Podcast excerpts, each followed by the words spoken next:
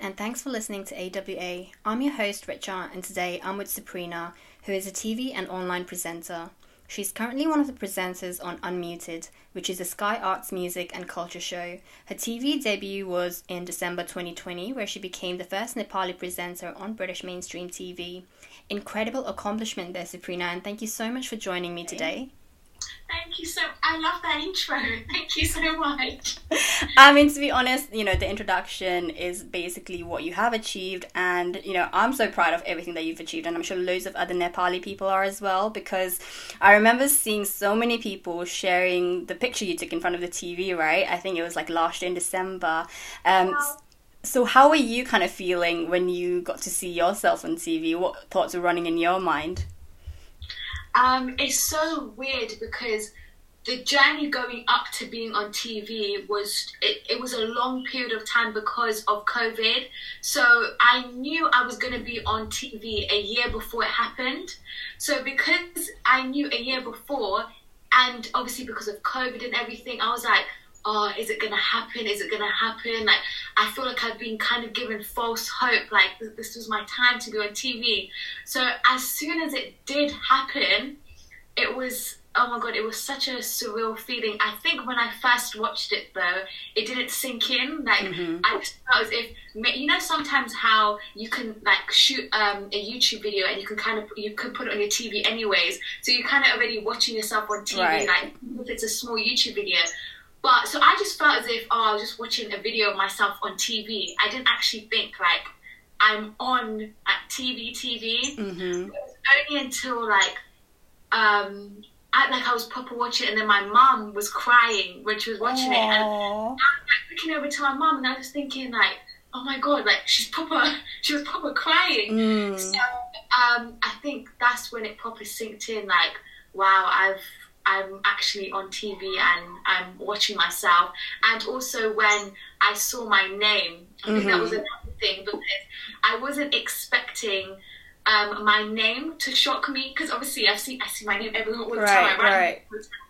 But when I saw Sabrina Thapa on TV, I just thought like, oh my god, like that's that's me, mm-hmm. and not only is that me, like that's my surname, that's my Nepali surname. Yeah. On TV and that I think was just how I felt. Those are the type of emotions I was going through. Oh, I love like how you talk about your mom crying and I can imagine her being so proud, you know, seeing you there on TV, like not just representing your family, but like the whole of Nepal in a sense, right? So you've, you know, what you've done is amazing. Um, and I was gonna say actually, like, you know, with the, all of Nepali people being behind you and you know sharing your like post how did you feel about that did you feel like other people would care or you know did you have any pre-thoughts before it was released um, honestly i did not think anybody would see my post right. like i thought because with me and even right now i don't have that many instagram followers so I kind of just posted it more for my family and my friends, mm. like to see and, and to support me and to be like, oh, this is what I've accomplished. And obviously, with my friends and family, I've told them um, like throughout my whole life that I want to be on TV. Like I kept saying, I want to be on TV. Whatever it is, I just want to be on TV. At that time, like when I was young, I didn't know it was a presenter. I right. thought it was an actress. But um, as I grew older, then I was like, okay, I want to be a presenter. I want to be on TV. So it was more for my friends and family to see and be like, oh, like it's finally happening. Yeah. So when I started seeing people sharing it, people liking, people that I don't know. I was like, how, like, how is this happening? Mm-hmm. And how are people like knowing about it and seeing it?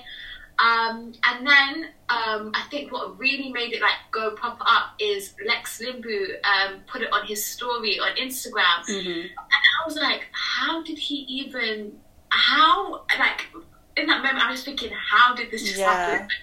I don't understand, but obviously I'm so thankful. I'm I can't express like how thankful I am and grateful I am for like all the Nepali people that are supporting me, mm-hmm. especially because they don't even know me, like and to just, just support that and um and like another thing as well, like growing up, I'm British Nepali, like I was born here and so was right. my mom and so was all my mamas. Um, it's my grandparents who came to this country in right. the 70s so growing up, I've ne- I, I actually don't have one Nepali friend. Like I Oh, never really? Yeah, Oh my God. Only my cousins and my family, and it's funny because when I went to uni, I went to the University of Kent, and I thought, oh, let me join the Nepali society. Let me like try to make friends now with Nepali people. But and it, it's not their fault, like obviously. But when I joined, I just felt really left out because I can't, I actually can't speak Nepali. All right. Wow. Okay. I did not know this. I'm exposing myself right now. I can understand it 100%. I understand everything, but I cannot speak it because I don't know what it is. I think, um, like when I went back to Nepal, by the way, I go to Nepal every two years. Mhm. I go all the time. But when I speak it, I think because when I was young, I got made fun of because of my British Oh. accent. Of, Like speaking it, I think it's really like stopped me from learning, which is obviously Oh like, no! I wish I wish that didn't happen. Honestly, that's quite heartbreaking. But you know what? That it's funny you said you went to University of Kent because that's where I went. but I yeah, but um, I think I was like I must have already graduated by the time you came in. So it is a lovely, it's a lovely university. Um, Yeah. yeah. So obviously you talk about the fact that you've always wanted to kind of be on TV, even if it wasn't originally in the form of a presenter. So, like, I just wanted to ask you, where and how did this journey kind of start for you, and when was the moment like you knew, like you said, you always knew, but how, and you know, why did it kind of, why did you want to get into the media field? Um, okay, so when oh my god, it probably starts from when I'm a kid, like I'm a baby. But um, I was always very good at dancing. Like I was just really, really good at dancing, really good at entertaining, and also in my family, I'm the oldest daughter, the oldest granddaughter, and the oldest niece. So I was the first child in the family. So I got a lot of attention already because I was the only child. Right. Anything I would do already, um, everybody would just laugh because I was the only kid, and it was kind of like a sense of like refresh, like just because I was a child. So even like if I danced or anything, there would always be videos of me, and and loads of people, like loads of my family members, always always supported like what I done, and I just knew, I guess from a young age that I wanted to be a creative, and even Mm. my mom would always say that she thought I was going to become a da- dancer, like that's Oh, what she thought dancer, yeah. Um, so, and then when I got into secondary school, um, I realized that I was really sociable. Like, um, I spoke to everyone. Um, I obviously had my set group of friends, but I was very like all over the place. So I was quite sociable. And to be fair, so is my mum. I, I definitely get it from my mum. My mum can speak for days. Like, she's extremely sociable. So actually, so is a lot of my family members. All of my uncles are like that as well. So yeah, and I got more into drama because I wanted. I felt as if I wanted to be on TV. I don't know where that came from. I just wanted to be on TV. Mhm. So I went in da- went down the acting route because I I enjoyed drama in secondary school. I did it for GCSE. I did it for A level. I really really enjoyed it um, until I think I done it at A levels. And I realized that I enjoyed playing characters that I felt comfortable in Right. So, whether that be like um I don't know like a, I don't even know like a gal in school or it's when it get came to the uncomfortable um acting scenes and I don't know how to explain those uncomfortable acting scenes but just where I had to come out of my comfort zone Mm. and do like weird things because I know actors like they probably go all for characters. Yeah. No matter what character they do, they put their all into it. They become the character and they go all out. And I realized that this is just really not for for me. Like I'm just not that type of person. And I guess that kind of confused me because my whole life I just thought I wanted to be an actress. I wanted to be on TV, and I was quite social. I just thought that that was my calling, and I actually didn't know about presenting. Like I didn't know it, it was a thing. Obviously, you see it on TV, but I actually didn't know like who they are, like what, what they specifically do, and how they got there. So it was my um, Sana Mama and my Sana Maiji, so my uncle and my Right. auntie, who said to me, "Oh, why don't you like go into presenting if, if you want to be on TV and if you kind of want to be yourself?" Because I loved like obviously just speaking. So they said, why don't you go to that? And I was just like, um, I was like, I don't even know, like, like what is that? Like, how do I get to like, mm-hmm. what is that? So for my birthday, I can't remember what age I was. I think it was my 17th birthday or my 18th birthday. They got me a Virgin Media one day experience of being a presenter. Oh, nice. Yeah, so it was really, really fun. So it was just, it was just one day and I went in and it was a Sky Sports presenter right. and he was basically teaching you how to become a presenter. and um, I was the youngest person there. Everybody was like like much much older than me, so I kind of felt like uncomfortable because I was just like, oh my god, they're all like much much older than me. But when he told me to like go in front of the green screen and read the auto cue, I just felt as if, oh my god, like this is really fun. Like I could see myself doing this. And even the Sky Sports presenter, he was like, wow, you have a really like natural talent. We're actually, actually really good at this. And I was like, oh my god, if I'm good at this and I enjoy it, then I feel like that's what I'm gonna look into more. So I guess like that's where my passion started, and yeah, I guess that's where I decided like that is I, I want to become a That's incredible. Wow. I feel like it's almost like all the stars aligned for you. The fact that, you know, your mama and Maiju got you this gift and it was almost like God was leading you to, you know, the path that you should be following almost. And I can definitely agree. Like, I feel like you're such a natural because hearing you speak and watching you, you have this personality that really goes with being a presenter. I don't know how to explain it, but do you know when you see someone, you're like, oh my god, she's like meant meant to be doing that. Like, that's exactly what she's meant to be doing. That that's how I felt. So yeah, that's incredible. And what I love about uh, your family is that they were very supportive in the sense that they allowed you to kind of go into this media like um, sector because generally I do feel like um, from a traditional sense, Nepali families are a bit more strict when it comes to you know what sort of careers their kids go into, especially the um, first generation. So I mean, I feel like you're kind of mm-hmm. setting this scene where you can, you know, show other people that look, it is possible and you can do it.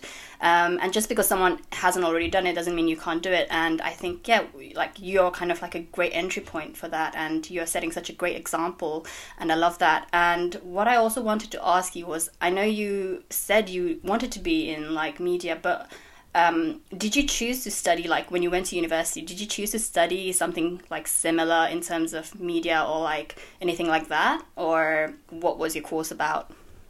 Yeah so that really goes in well to what you were saying about my family because even though they were really really supportive of me they were supportive of my media dream and they wanted me to like do what i enjoyed. Mm-hmm. however my parents did say to me if this is what i truly want to do get a degree first. Right. And honestly, I really did not want to go to university because in my heart, I knew I wanted to be a presenter. And even till this day, I sometimes feel as if if I didn't go to uni and I just went straight into presenting, I would be much bigger than I than I am now. I feel right. like I would reached um, more of the goals that I have for myself. But obviously, everything happens for a reason, and you know mm-hmm. you can't go back in time. And it, it's just the way that my life was supposed to go. But I really did not want to go to, to university. I just felt as if um, to be a presenter, you don't need to go to university. Like that's just my opinion. Mm-hmm. Like it's more so experience. So when my mom said to me, "You have to go uni. Like if you want to be a presenter, I need you to get me a degree first. Then whatever you do with your life, you can do with your life. But it just brings me comfort. This is my mom. It just brings me comfort that you have a degree to fall back mm, on. So um okay, so I said okay, like I'll I'll do it for my mom. I even have my degree now, and I say that degree is not even mine. That degree is my mom's degree. I, honestly, I don't. um, obviously it's an achievement, and I'm thankful for it, but still. So because I felt as if you don't need a degree to get to presenting, I didn't feel there was a need for me to study media. I just didn't think it was a um, during that time, I didn't think it was a credible degree. Obviously, people that do media as a d- degree, like that's totally fine. But just for me, mm. I just felt as if I didn't really graduate in something like media. Um, I could have done journalism. I feel like that would have been a good thing. I think journalism is a really good degree and really beneficial to be a presenter. But um, I wasn't actually that great at English literature or English language. Even though I, I did pick it for A levels, it wasn't my strength. So I just thought journalism and stuff probably wouldn't be for me because it would be more written, Right. and I'm like writing wasn't that that great. But something I was really really good at in secondary school, in A levels, was politics. Like I was really really good at government and politics and. Um, I was really invested in politics. Even still now, like I love learning about politics. And at A levels, I got an A star in politics, so I just thought, you know what? If I have to do a degree, I'm gonna I'm gonna do it in politics because I might not. So I actually studied politics and social anthropology at Wow. uni. Right. So yeah, so social anthropology was more um, basically culture, learning about cultures, because I'm really interested in that as well. So joining politics and culture was just a really, really good degree for me, and I did enjoy it. Mm-hmm. Um, yeah, I studied that. It has nothing to do with what I do now. that's yeah, that's so interesting. Like I love how you studied politics and how like interested you are in it because I feel like that's so refreshing to hear and I feel like every youth should be interested in politics, you know, it affects us like in our daily lives, I think. So yeah, that's really nice to hear, and I love the fact that you did something that's completely different. Because in a way, I feel like yeah, sure, you can um, be in media, but it's also important to have these other like interests at the same time, and that's kind of makes you unique in a way. Um, so how has that course kind of helped you do what you're doing today? Has it helped you in any way as well? Because I know you've kind of in, um, you've done like other um, podcasts and uh, you've had other experiences where you've had to use this into practice, right? Yeah, definitely. Um, yeah, so I definitely feel like my degree didn't go to like complete waste like I thought it would. so I thought, oh my god, like this degree might just be a waste of time. But yeah, so with politics, it actually gave me a deeper understanding of like social issues that are going on around the world. And um like most even though i catch up with the news on my phone and i'm always like looking at the media and what's on the news um studying politics actually gives you a deeper understanding of like the behind the scenes like what they advertise and like political science as well like voting and stuff. Mm-hmm. so because I had that deeper um, understanding, um, it actually led me to go into do a Vice podcast. So Right. I don't know how to explain Vice as a company. I'm sure people might know who like Vice is, but they usually tackle like a lot of social and political issues. And they were looking for a host to host one of their podcasts, and they were looking for young people to ho- host their podcast. And I had just graduated, and I thought, like, what am I going to do now? Um, I want to get into presenting, but how do I do it? So this opportunity came at a perfect time. Like, it honestly, after graduating and um, getting that role to host the Vice podcast was like surreal for me. And um, yeah my politics degree definitely helped because the issues that we spoke about i could bring my politics knowledge into it and be like oh yeah but when i studied this i learned that voting turnout depends on this this this. So it was a way to input that. But um yeah like going forward i feel like i'm more interested in like music like music presenting and stuff so I don't know if I'm re- using my politics degree that much, but it's always good to have like just you know, and like Yeah. you said, like politics is really really important, and I feel like everybody should learn it at some point in their life, anyways. Yeah, definitely. Um, I just want to ask you then, obviously, so far, like you've interviewed quite a few people. Can you like just give examples of like the best ones or the most interesting ones? Um, and how do you normally feel when you're interviewing others? Like, I mean, I'm interviewing you right now, and I mean, I guess you kind of know how it feels to be in my kind of position, right? Um, for me, it's it's so strange because um, people always say like when you interview people that are in the public eye or people that are like famous, famous, like do you get nervous or do you like, um, feel like oh my god, like you're gonna stumble on your questions? It's weird because I don't get nervous like to interview celebrities, and I think that's a really good thing for me to have as a presenter because obviously to like speak to people being nervous, like people can sense when you're nervous, Yeah. so it's just not like a, like a good thing. But um, obviously beforehand I might be nervous. I'll be like, oh my god, I'm interviewing this person. But honestly, when you meet a person, you realize that they're just a per- just a person, like they're literally just another human being, and you forget about everything that's kind of attached to them. Well, for me, like I just forget about everything that's attached to them. Yeah. And usually before interviews, obviously I know the questions, I know what I want to ask, I know what I want to say, and I just imagine speaking to the person like I'm speaking to a friend, like I'm speaking or trying to find someone like I've already spoken to. Yeah, so interviewing people, I just feel as if um, I'm speaking to my friend. So one of like my, so I've interviewed people like, so in the politics side, I've interviewed Sadiq Khan. I've interviewed um, someone called Chucky, Chucky Online, Mhm. does podcasts online. Yeah. Um, I've interviewed a lot of Vice journalists, obviously for the Vice podcast. It's so because I've interviewed other people, but I can't actually say who they are because it hasn't released All yet. right. Ooh, okay. Um, obviously, I've interviewed Big Zuu as well for Sky. But one of my favorite interviews is actually an interview that hasn't been released yet, but it will come soon in a few months. It was it was to do with Sky, and it, I just really really liked that interview because um, he's a painter, like a, a really really good painter, and it was like a seven hour, eight hour interview Oh my god. and I've never, like yeah i've never had to speak to someone for that long and it's because he was painting me so whilst i was sitting down he was painting me whilst i was in the interview so it was i definitely enjoyed that one because it was a unique experience like i never Yeah. thought um i never thought i would be in that position where someone would be painting me and i'd be Uh-huh. interviewing so yeah, no, it was really fun. I feel like that was my favorite one because it was different, and luckily, like he was really outgoing as well. So the Mm. conversation always flowed. Like it, it never felt awkward. Like we really got along, and the end result, it was really the painting was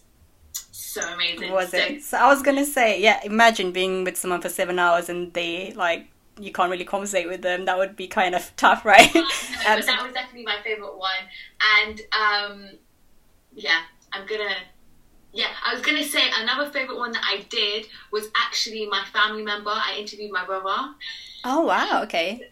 Um, my brother is literally he's seven years. At that time, he was seven years old. Oh. But it was Oh. because I was doing um a, an event, and my family came to the event, so I was literally like interviewing him at Aw, the event. That's so cute. So that was another one of my favorite ones because it was my brother. That's lovely. Um, so I want to kind of progress onto the Instagram thing that you do, which is the Nepali series that you have, the Nepali Inspirations um, series, and you talk about a lot of other, you know, Nepali um, creatives, right? And I love that you're doing that because you're using the platform you have to showcase uh, what other, you know, great uh, Nepali people there are who are doing a variety of different things. I mean, what kind of uh, gave you the idea to do that, and what's the reason behind it? Um, okay, so yeah, so Nepali Inspirations is an IGTV series that I have on my Instagram, and it's all about inspiring Nepali people that have done amazing things and that inspire me personally. And the reason why I wanted to create the series is because firstly, I believe that Nepali people are not. The thing is, I say we're not represented enough, but I can nearly probably say we're not represented at all. Like, I feel like I can say to that extent because it's probably once or twice, so it might as well be nothing because we're hardly, hardly ever represented. And um, growing up, like like I said in the beginning, I'm British Nepali, and so is my family. So I didn't have a lot of connections to Nepali people and like who they are, and especially people who are older than me. And a lot of my inspirations were people from the UK, like or even people from America. So like singers, rappers. Like I, I really enjoyed music, so I usually looked up to a lot of musicians and even though I'm not a musician myself, they were a creative in the industry and they were ethnic minorities. So I just kind of went towards that.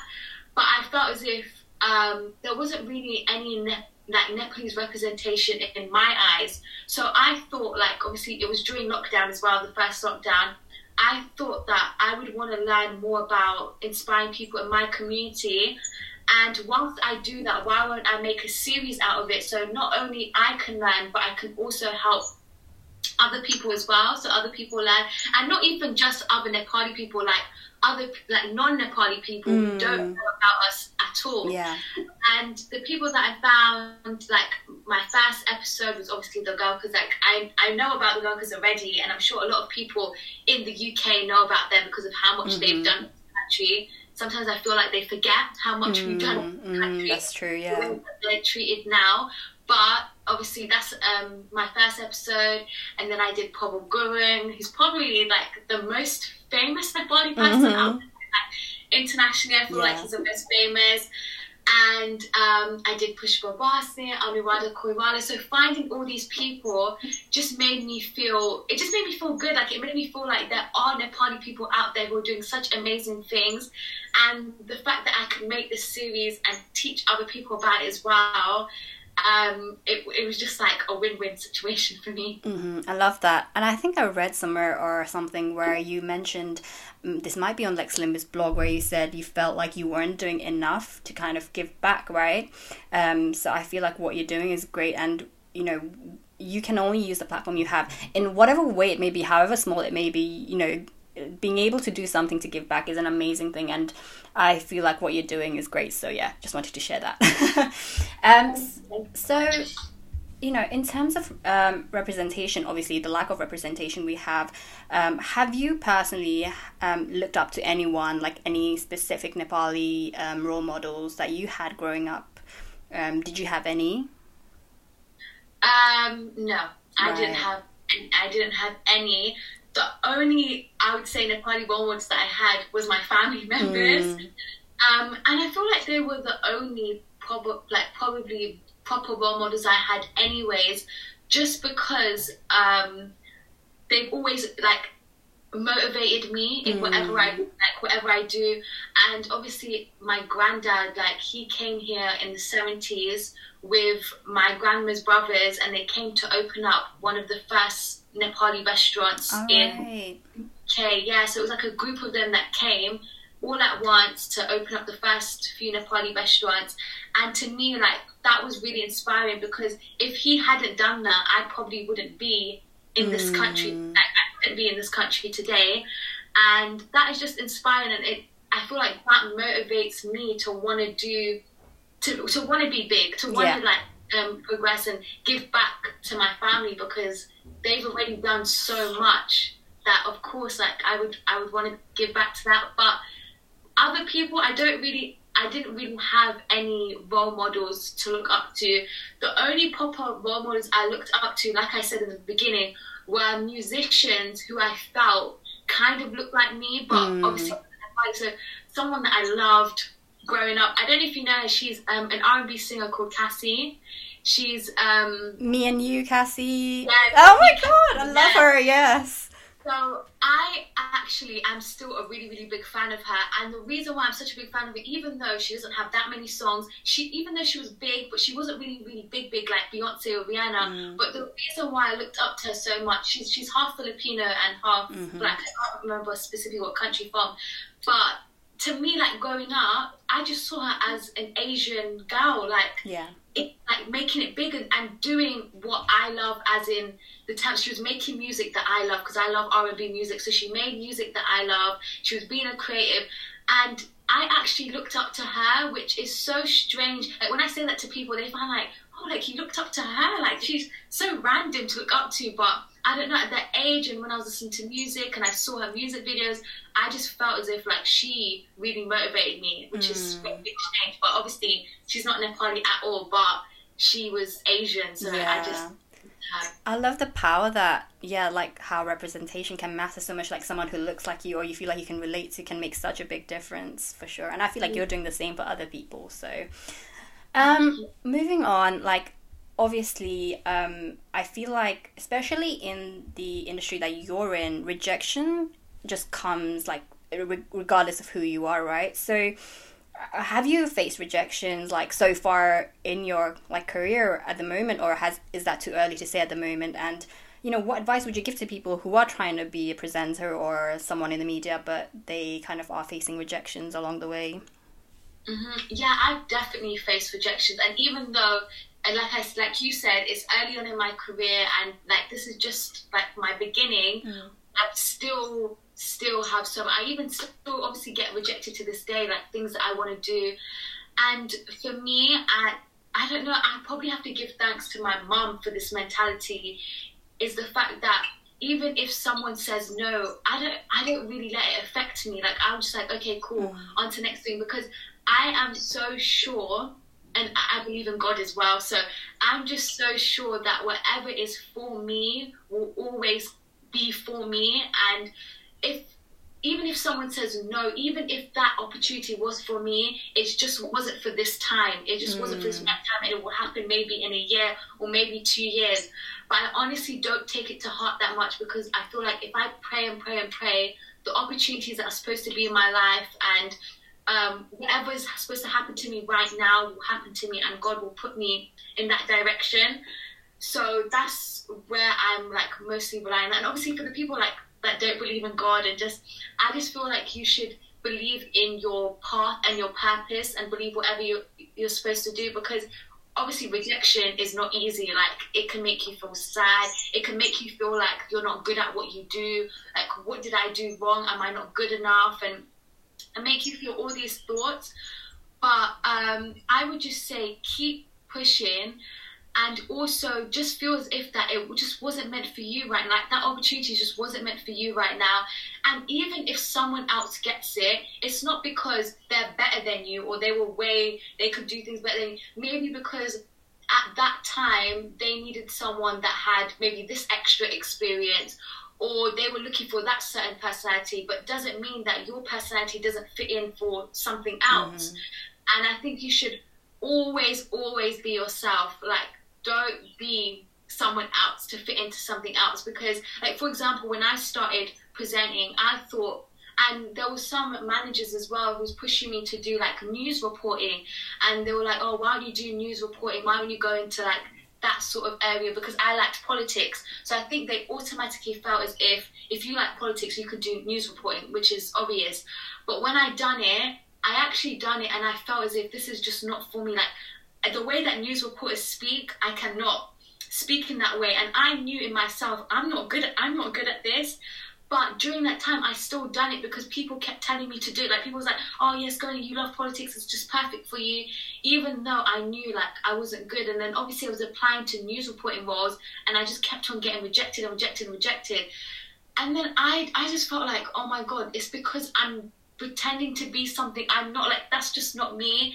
And it was only when I started going into presenting that I love. So, for example, music presenting, um, online, social entertainment and me being myself, that's when people were like, "Oh yeah, we love your personality, we like you, what we want, want you for you." But that's because that's what I was good at, and Mhm. I think you should always be self-aware at what you're good at, and then if you know that you're good at this, and know your strengths and know your weaknesses, I think knowing your weaknesses is, is just as important because then you'll put yourself in the right opportunities, and yeah, with rejection as well even if again if someone says no i have this mentality and i have this saying with like everything in my life is that there's always a way like there's always a way even if someone says no there's always a way to do something else like for example if i apply to bbc and i don't get it but then for example, I did my Nepali inspirations. I didn't expect it to get that big, and then and a, and a BBC journalist asked me to be on their radio show to speak about Nepali creatives. so I got right. to be on BBC, but in a way that I never thought I would be on BBC. I thought I, I should go and maybe get experience or do something, but it was me doing my own thing, and they came to me. So it, it's weird, like you never know how it's gonna turn out, but that's because me doing that interview on BBC was meant to happen. Like I mm-hmm. was meant to speak about Nepali inspiration. That was my purpose for that.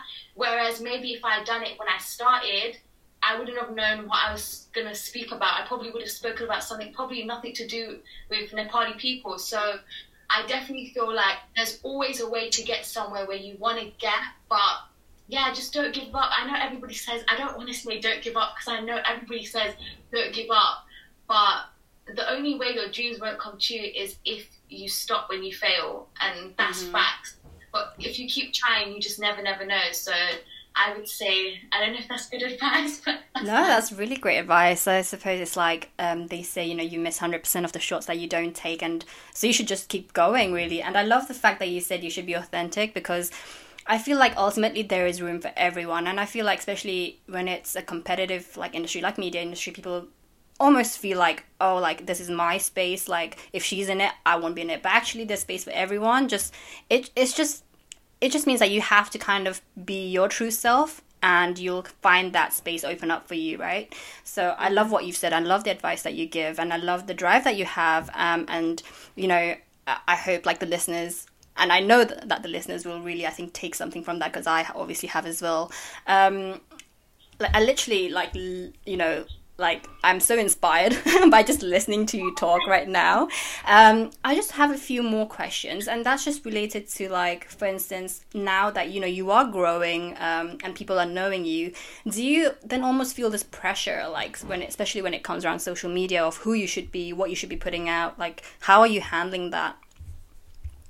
Oh, well, that is a very interesting question. That's a really interesting question for me, um, obviously, like I said in the beginning as well, I don't really have that many Instagram followers, but I do still have enough for people to send me hate, which is right. very, very crazy to me. Because, that's, yeah, that's crazy. Yeah, because when I tell people that I receive hate on Instagram, they're just like, oh my god, like how? Like, mm. how does that happen?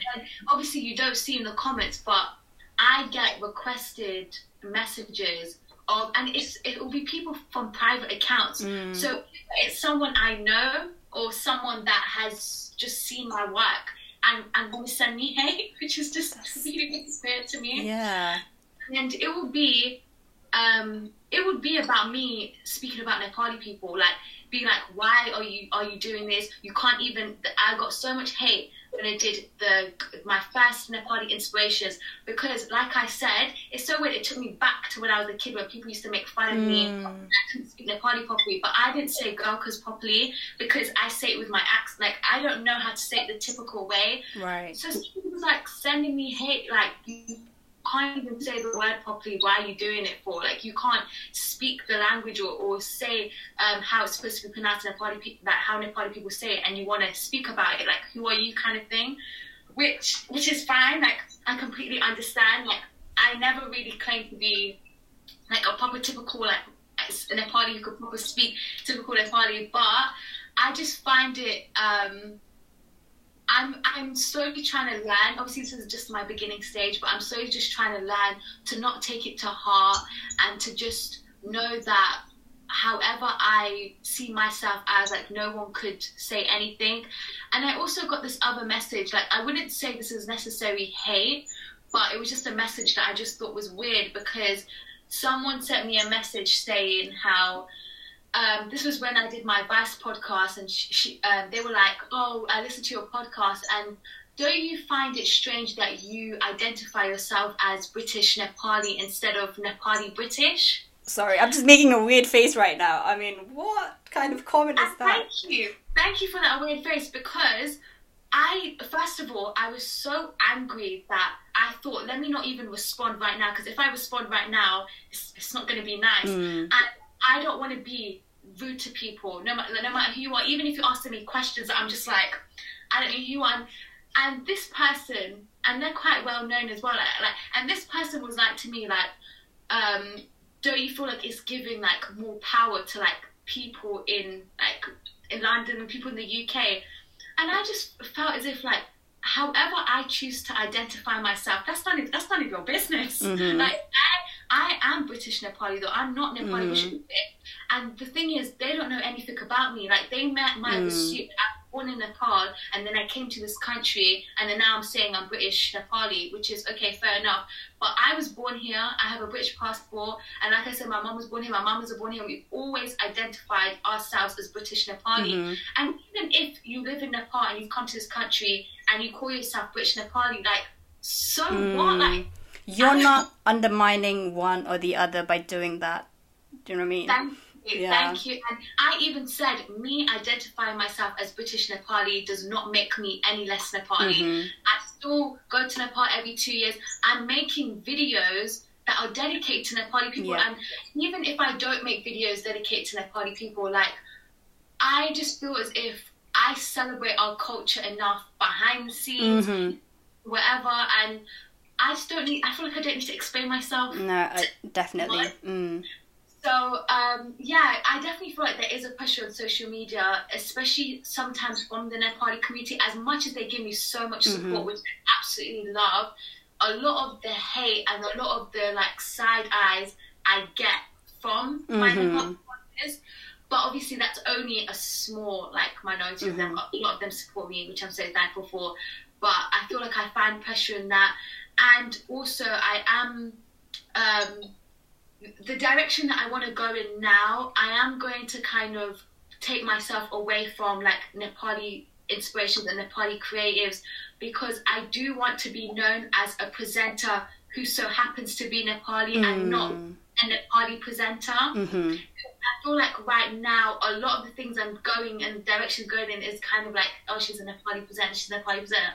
And I don't really want to be like, I want to be a presenter because I'm good at what Yeah. I do. Because I love music, because because I'm getting into music presenting and I'm good at interviewing people. Like, I want to be known for that, not because I'm Nepali and I'm just doing it. Mhm. No, definitely. I feel like you, you know, you're a presenter because you have the gift for it. You work hard for it, and everything you do is because you know you want to be a presenter, not because you're a Nepali. Does that? Yeah, I, I understand you basically. So no, that definitely makes sense, and it really made my blood boil when I heard about you talk. Uh, when I heard you talk about those comments, because I feel like it's really silly when you know like they say those things behind these private accounts and really i feel like when you have the platform and you're using it to do such great good i feel like maybe it just comes from their side from a place of jealousy and hate more than anything.